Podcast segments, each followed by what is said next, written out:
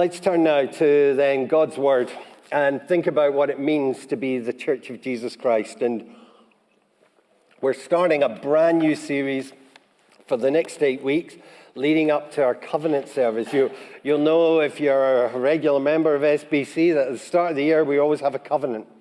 And, uh, and this year we've decided to delay the covenant renewal until slightly later in the year. We're going to do it at the end of February. And, and the reason for this is so that we can reflect as a church what it means to be the church, so people can reflect on their commitment. I, I, I love the, uh, the words that come up as we run that, that video where it talks about revision, renew, refresh, rekindle, reimagine.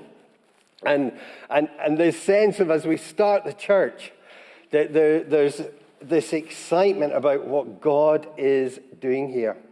There's been some remarkably positive things as we've come out of COVID, and, and we've seen some of those, apart from some of the people that have come to be with us. We've seen evening services uh, that many of you maybe don't go along, but, but evening services have now reached pre COVID levels again and sometimes have exceeded those levels.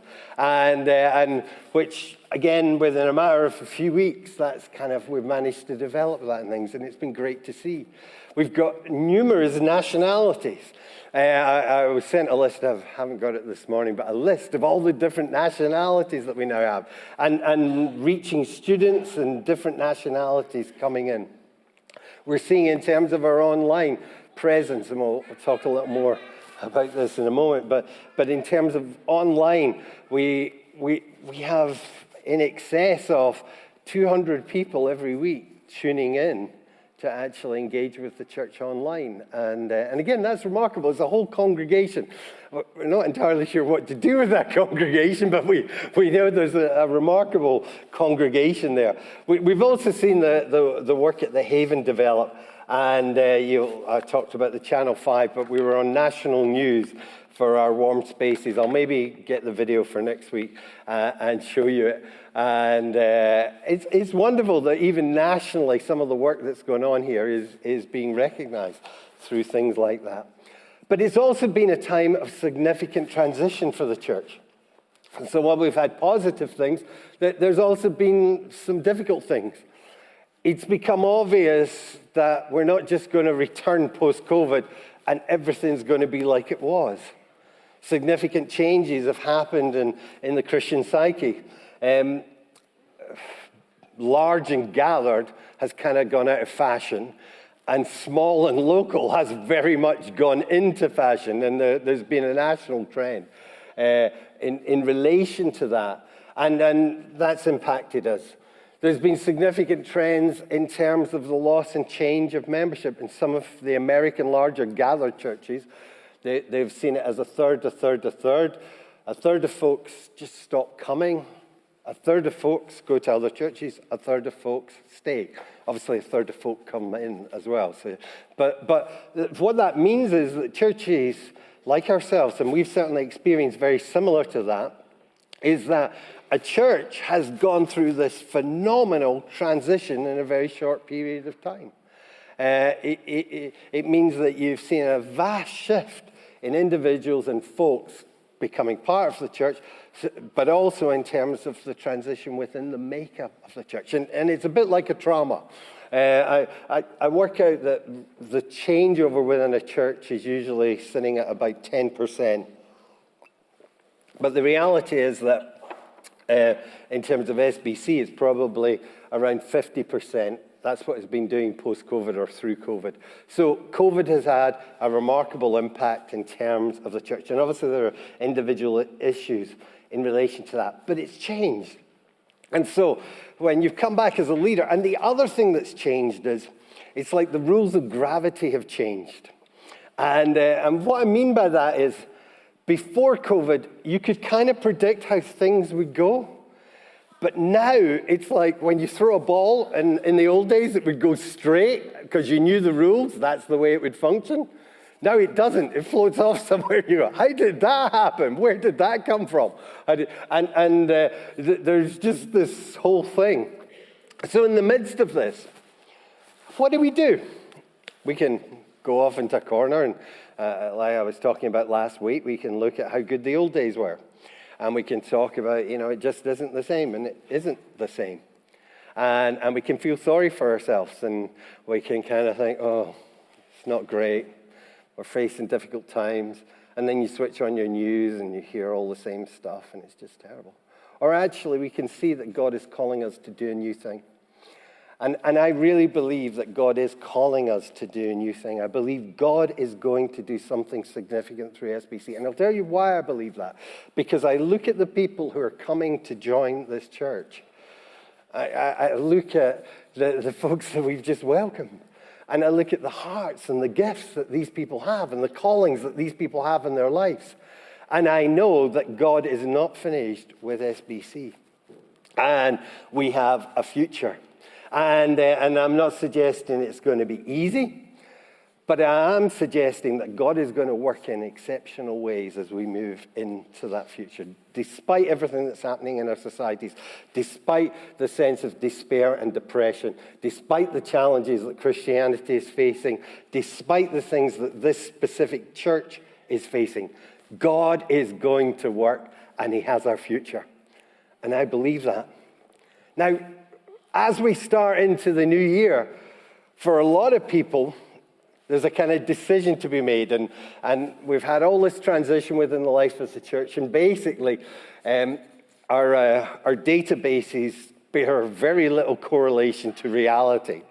And, uh, and we recognize that. And, and we need to recognize what is the church and who are members of the church and who are committed to that future and who are going to be part of that new thing that God is going to do. And, and so, as a leadership, we felt it was right to sit down at the start of the year and actually ask everybody to reconsider their membership of SBC. I know this is like, I, I, know there were one or two that thought, this is an insane thing to do. What are you doing? Uh, some people were saying, this, it's great to have the names on the list, and, uh, and, and it's okay. But you know what? In a Baptist church, we cannot have names on a list. In a Baptist church, membership cannot be something that you did 10 years ago and it just kind of sits there. It, for us, membership has to be a dynamic thing that needs to be renewed. And, and, and it's something that's renewed because membership carries specific responsibilities. And, and, and the way we understand it, and it's brilliant that in our articles, we've now put the covenant the SBC covenant, right at the center of those articles. I think you open it up, and there it is, where we detail what the responsibilities we have towards God as his people and towards one another as his people. And, uh, and so, what we're inviting people to do is renew your covenant commitment to one another, to God, and to the people who are here. And to say, you know, we are going to journey together with what God is going to do. We are going to journey together into the new thing that God has for us. And so, over the next few weeks, we're wanting to explore different aspects of our covenant. I'm not going to preach on the covenant in that sense, so I'm not going to take you line by line because uh, I'm not sure that's theologically sound. Certainly not Baptist. But we are going to refresh your memory in terms of what the covenant says. And the covenant starts off with a declaration about supporting the life of the church. And there are three simple ways that we do that by attending faithfully, by living a godly life, and by giving regularly. So, in terms of our affirmation of covenant to one another, when we say we are covenanted to be part of SBC, we're saying we're going to be present. Now, I know there are all kinds of different ways of being present, and I'll talk about some of that in a minute. We say we're going to live a godly life, that actually we're going to try and model Christ likeness in the way that we live, and we're going to try and model that in relation to one another. And we're also going to support the church financially. Uh, I'm not going to talk about finances today, but clearly, as we start into this new year and all the transition and the cost of living crisis and things, we're facing financial challenges as well as a church. But there's an element where we say we are going to support the life of our church. The verses that we put in, uh, I don't know if you've ever seen the, the shorter catechisms or the Westminster Confession, they put Bible verses there, so we thought we would put Bible verses as well. So you can show that what we're saying is biblical. And, and one of the key verses there you'll see is from Hebrews, Hebrews 19 through 25. And, and, and that was the passage that we read. You see, the writer to the Hebrews, uh, just as he's going through this amazing theological treatise, suddenly wants to explain what it means to be part of the church. And, and he writes from verse 19 through 25. And uh, I don't know if you ever got taught in the terms of English, but don't make your sentences too long. About 16 words, they say, is pretty good. Uh, but every so often, you get this in Paul's letter. I think the longest one is Rosie's favorite book in Ephesians. Uh, I think Paul starts in Ephesians 1 and goes to verse 19 as a single sentence. Um, this is up there though, because we have a single sentence, verse 19 through to 25. So the writer of the Hebrews is getting very excited as he talks about what it means to be part of the church and what, what the outworking of this is. And, and uh, he, there are lots of uh, sub uh, clauses, but there are basically three main verbs in terms of this sentence where he says, Let us draw near, let's hold unwaveringly and let's take thought. I, I, just want to touch on the first two, but he, he talks about let us draw near. And, and he has this description of entering into the holy place. And he, he, he says, Let us draw near to God with a sincere heart and with fullness that faith brings, having our hearts sprinkled to cleanse us from a guilty conscience, and having our bodies washed with pure water. What he's saying is, is he's saying the foundation of the church of Jesus Christ is people's relationship with Christ and what Christ has done on the cross. You see, the church came about because Jesus died on the cross, and because he died on the cross, he redeemed to himself a people. And that people are called not just to be in relationship with him, they're called to be in relationship with one another. We cannot call God Father and not recognize our brothers and sisters. You know, maybe you've got a tumultuous family and it's, it's difficult at, at um, Christmas time or whatever with your siblings. Sometimes the Church of Jesus Christ is a bit like that. But nevertheless, you are called to be the family of God. And, and, what the writer is saying is because Jesus has died, the church of Jesus Christ has been constituted. He has called out for himself through his death this community. And that's why normally we baptize people and they come into membership uh, in this church. And that's, I think, what maybe the writer of Hebrews is talking about here, about where he's talking about this act of what is. You see, there are two elements in receiving Jesus Christ as your Savior. The first thing is what happens in your heart. And, uh, and, and when we become a Christian, and we say, Jesus, I have faith in you, and I want to know your forgiveness, and I repent of the way I've been living, and I want to turn around and I want to live for you. When that happens in your heart, you make it visible when you get baptized. And, uh, and again, that's the clue in terms of our church, Baptist Church. and, uh, and we believe that it is important to take what is invisible and make it visible. And, and I love baptism because it makes it so visible. What's happened? You were once living for yourself, and now you have died, and now you are living for Christ. Once your life was marked by sin and guilt and judgment, and now you are pure and clean and relating to God. And you have entered into, and you've been born into a new family. And baptism affirms all of these things, and it's wonderful to see it being affirmed. There's a lot of young people here. If you haven't been baptized yet and you have a faith in Jesus Christ, you need to get baptized. Right? I can say that I'm a Baptist pastor. I don't know, I'll probably upset all the different denominations you're from, but nonetheless, hey ho. but, but, you know, that's where the Church of Jesus Christ begins. And, and, and the reason that membership is important, I know some people go, you know, membership, oh, it's institutional things like that. The reason it's important is it makes visible what already exists. Okay? The, the covenant is not going to bring you into relationship with one another. It's a declaration of an existing relationship with one another. I would say this about a marriage. So when a couple come forward to get married, uh, the, the, hopefully the marriage isn't going to make them love each other. They love each other already, and they want to make that love public. That's why you get married, so that you demonstrate the love that exists, so people can see it and is declared publicly. It's the same with covenant. We declare publicly our commitment and what we're doing. Secondly, hold unwaveringly. And uh, uh in the NIV, it talks about unswervingly to the hope we profess, for he who promised is faithful. So, so what, what uh, the writer is saying here is he's saying, you know, don't give up hope. Don't get into despair. Don't think your God cannot work. You know, there is much uh, in, at the moment and in our lives and in our society that could cause us to feel a sense of hopelessness. Again, excuse me for talking to the young people here, but you see, if you're a young person, believe God has your future. Don't give up and give yourself over to the hopelessness that seems so endemic in our society at the moment. God has your future, even despite what it might look like externally, because our God brings hope. So, unwaveringly in that hope, you sometimes have to just say, We're going to hang on to that hope.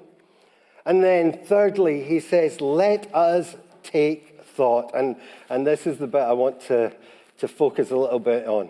Let, uh, again, the NIV says, let us consider how we may spur one another on towards love and good deeds, not giving up meeting together as some are in the habit of doing, but encouraging one another, and all the more as you see the day of the Lord approaching. The writer is saying, Jesus is coming back. And, and as he talked about the day of the Lord approaching, as you see the day of the Lord approaching, he was talking about seeing a society fall apart. He was talking about a society that was removed from God, where people had forgotten God, where they had forgotten God's instructions and patterns for them and for their lives. He was talking about a society that was far away from God. And the promise that the day of the Lord was coming. And, and so when you saw this stuff, when you saw the possibility of Jesus' return, and by the way, if you, you read any apocalyptic stuff, uh, you'll know we're, we're ticking boxes like you wouldn't believe at the moment. And, uh, and he's saying, as you anticipate that, as you anticipate the return of the Lord, he says the church must be effective. And the church will be effective by doing three things by thinking about how we encourage one another to love and good works, how we encourage one another to meet together, and how we encourage and build up rather than tear down. And he says, give thought. Now, now I, I don't know uh, if you spend much time, I imagine you've got lots of things to think about. But, but the writer's saying here, Spend some time thinking about how you relate to your brothers and sisters, how you encourage them so that they will love more and that they will do good works. I mean, that's, that's the heart of what we're about. We're about love and we're about good works. And, and how do you encourage that? How do you do that? How do we spur one another on? Uh, I don't know if the writer's thinking competitively here I'm thinking, oh, how do we outdo each other in loving one another and, and demonstrating good works towards one another? How do we do that? What does that mean? You know, and, and, and how does someone encourage you to love more deeply and to do more good works? And one of the things I've found is that we come out of COVID and everybody's tired. We're all tired. You know, and it's like you, you kind of get up and you start 2023 and you're we've got another year. Oh no. And the minister's going to tell us that we've got to do all this stuff and all that. And we're tired. Go away. You know, I, I don't know if you uh, remember what it's like having teenagers in your house and, you know, you want them to get up. And they've been out rather late the night before and they pull the duvet over their head and it's like, go away. We don't want to talk to you. And, and you see when you're tired, you see when it's tough. You see when uh, we've got people in our, our church that do athletics, but you know, when you're exhausted and you've run and you're tired, you know, somebody to come alongside and say, come on. You know, just one more act of love, one more good work, one more act of forgiveness, one more declaration of hope, just one more. Come on. We know you're tired, but let's run together as the people of God. He then says, by meeting together. You know, meeting together. And, and he said, don't give up the habit of meeting together as some are in the habit of doing. And uh, this is a challenge for us at the moment. And obviously, through COVID, we've discovered the joys of, um, of using the internet. And, and I'm a great believer in the internet. I think it's great. And, and I love the fact that we stream. And, and, you know, Anthony and I were having a brainstorming at the end of last week about all the things that we can do in terms of the net and influence and all this, and it's great and stuff. And, uh, and it's brilliant that you see if you're away and you want to tune in, you can watch and you can still stay in touch with the church. It's great. It's great that if you're a mission partner and you're in Indonesia or Thailand I was reading some emails from Shirley Warland, and she's like, It's great. I join my church every morning, and I live in Thailand. and, uh, and, uh, and just like the ability to do that. However, and this is a big however, it's not the same. It isn't the same. And, and uh, I, I, was having a, a, chat, a meal with someone, and we were talking about this. And I was saying, meetings on Zoom are, are okay. They're good. I mean, if you can't do anything else, it's better than nothing. But you know, no, nothing is the same as sitting in a room with the people of God. Nothing is the same as standing together with them and worshiping God. Nothing is the same as feeling the work of the Holy Spirit as a sermon is delivered. And I know you say you can do it all on Zoom and online, but I tell you, it's not the same. And as God's people, if we give up the habit of meeting together, we give up the importance of prioritizing. And, and many of the people, and, and this is one of the things, it's, it's just a phenomenon, and, I, and it kind of, it shocks me a little bit. Is I meet people and meet people, and it's not that they're antagonistic to church, it's not they're falling out with us, it, it's not anything. It's just that over COVID, life moved on, our patterns of life changed. Even this Christmas and uh, Christmas, people just didn't come out in the way that they used to come out. And it was like, wow, we've lost all the patterns. And, and you see, you know what happens? When a church that doesn't meet together in person, then when people come in who need to be discipleship, who need to be sustained, who need to be encouraged, they're not going to find it because it doesn't happen online. And if COVID has demonstrated anything, it has demonstrated that actually online is not the same as meeting face to face. And that'll be challenging. And, you know, and I, again, I don't want to make you feel condemned if you're online, but I do want you to seriously think about what it means to meet together. What it means. The other thing uh, about meeting face to face is the way we deal with stuff. One of the most caustic things in the life of a church that I can think of is when somebody has an issue with someone else and they don't go to that person. Okay? Bible's really clear on this. It's a really easy thing. Somebody upsets you, you have an issue with them, you have, then what do you do? First thing, you ignore them. Yeah. That's good. I'll, I'll put that one in. Sometimes, yeah. Anyway. what do you do? The Bible says you take it to them, you go and talk to them. You deal with it. You meet with them. I, I hate, you know, I think email is, I love email for some things, but it's the worst thing for dealing with any issue. I, I, we, we used to have, we unfortunately, COVID trashed it, but we used to have a rule which was don't deal with anything on email that's like controversial, whatever. Do it face to face, get a coffee, sit next to the person. It really is different. And they can hear what you're saying and the intonation of it and things. Emails, people misread them, misunderstand them, misconstrue them, do all sorts of things with them, send them to all their friends. And, and then suddenly you're like, whoa, what have we got going on here? And, uh, and you know what the problem is? Is that because people, if they have an issue, they don't go to the person, they go to that person and they say, X. You know, oh, X is terrible. Oh, really. They're such a bad Christian. They're, they're such a bad person. They're awful. And, and, they, and they then go to their next friend and their next friend. And you know what happens? You soon have churches full of factions that are divided and not serving God. Why? Because people did not meet together face to face. You know, as we go into 2023, here I will guarantee something. You will get upset at some point in the life of the church with someone. But I ask you to say, as part of your covenant declaration, I vow to take that to the person first and foremost. Not write to the leadership about it, not do, go to the person and talk to them.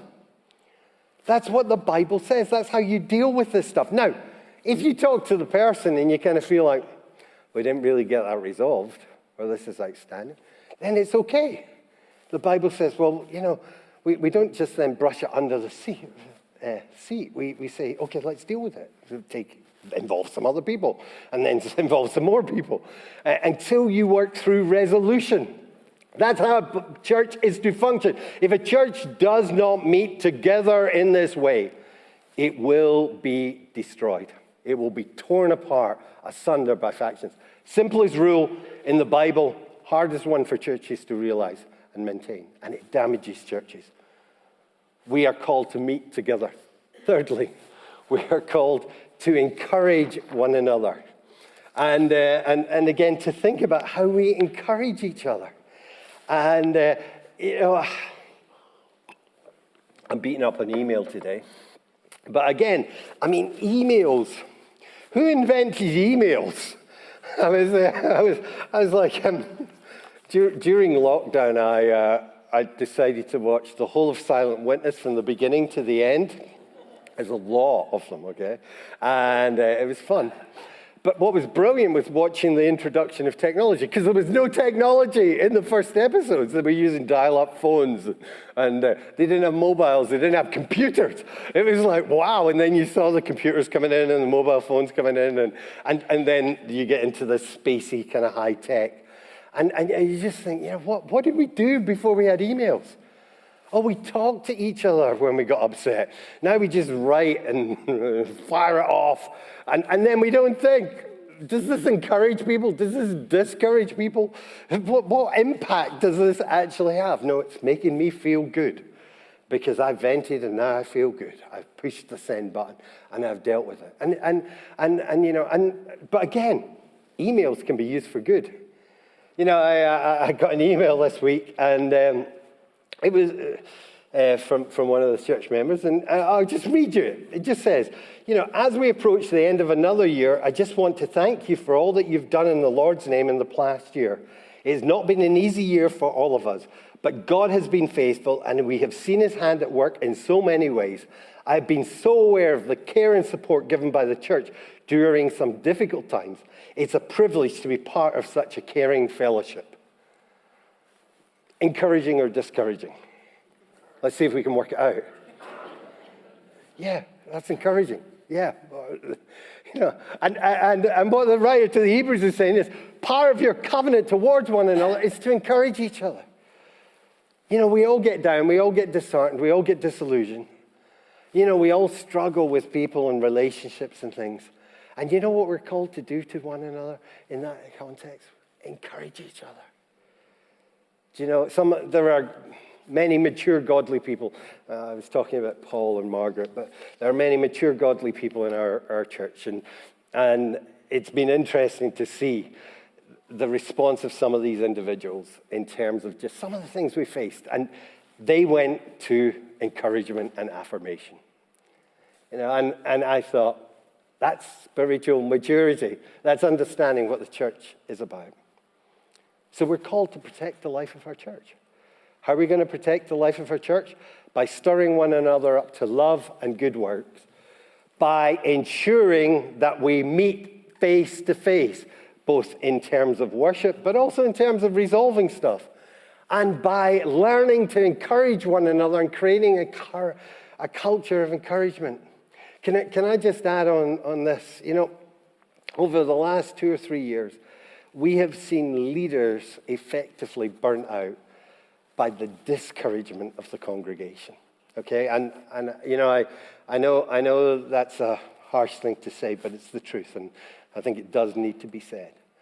And, and, and you know, and I sit in a culture where I sit and think that should never be the culture of any church, far less this church.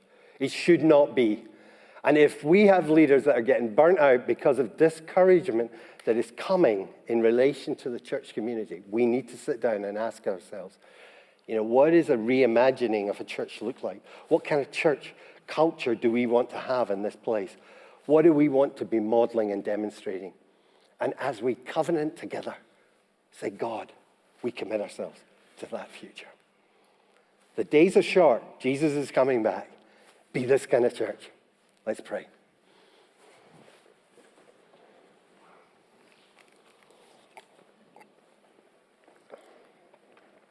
Lord Jesus, we thank you for your word. We thank you for the challenge of Hebrews. Lord, we, we pray about the challenge in relation to where we are now. And, and we know that there are many things here that might prick our conscience, and there are many things here where we may need to confess, Lord, we have failed to live up to being a covenant, a truly covenanted people. Lord, help us as we move into this new year to affirm our commitment to you and to affirm our commitment to one another. We ask this in your name. Amen.